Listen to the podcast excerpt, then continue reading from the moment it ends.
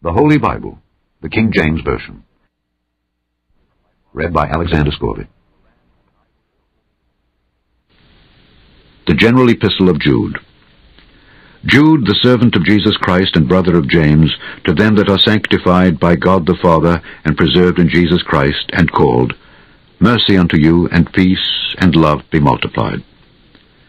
Beloved, when I gave all diligence to write unto you of the common salvation, it was needful for me to write unto you and exhort you that ye should earnestly contend for the faith which was once delivered unto the saints. For there are certain men crept in unawares, who were before, of old, ordained to this condemnation, ungodly men, turning the grace of our God into lasciviousness, and denying the only Lord God and our Lord Jesus Christ.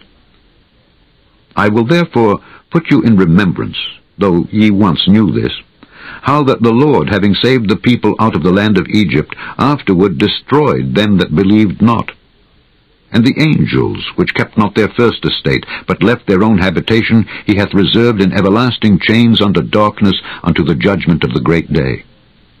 Even as Sodom and Gomorrah, and the cities about them in like manner, giving themselves over to fornication and going after strange flesh, are set forth for an example, suffering the vengeance of eternal fire, Likewise also these filthy dreamers defile the flesh, despise dominion, and speak evil of dignities.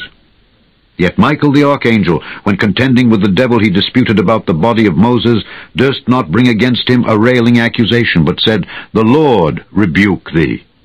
But these speak evil of those things which they know not. But what they know naturally, as brute beasts, in those things they corrupt themselves. Woe unto them!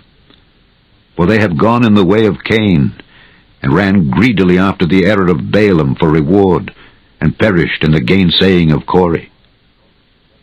These are spots in your feasts of charity, when they feast with you, feeding themselves without fear.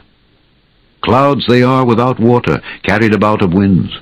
Trees whose fruit withereth, without fruit, twice dead, plucked up by the roots raging waves of the sea, foaming out their own shame. Wandering stars, to whom is reserved the blackness of darkness forever. And Enoch also, the seventh from Adam, prophesied of these, saying, Behold, the Lord cometh with ten thousands of his saints, to execute judgment upon all, and to convince all that are ungodly among them of all their ungodly deeds which they have ungodly committed, and of all their hard speeches which ungodly sinners have spoken against him. These are murmurers, complainers, walking after their own lusts, and their mouth speaketh great swelling words, having men's persons in admiration because of advantage. But, beloved, remember ye the words which were spoken before of the apostles of our Lord Jesus Christ, how that they told you there should be mockers in the last time, who should walk after their own ungodly lusts. These be they who separate themselves, sensual, having not the Spirit.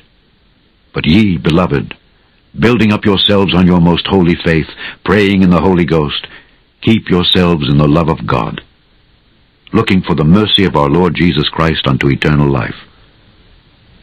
And of some have compassion, making a difference, and others save with fear, pulling them out of the fire, hating even the garment spotted by the flesh.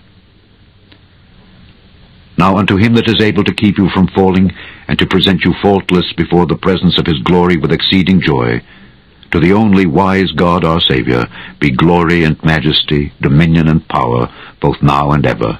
Amen. The end of the General Epistle of Jude.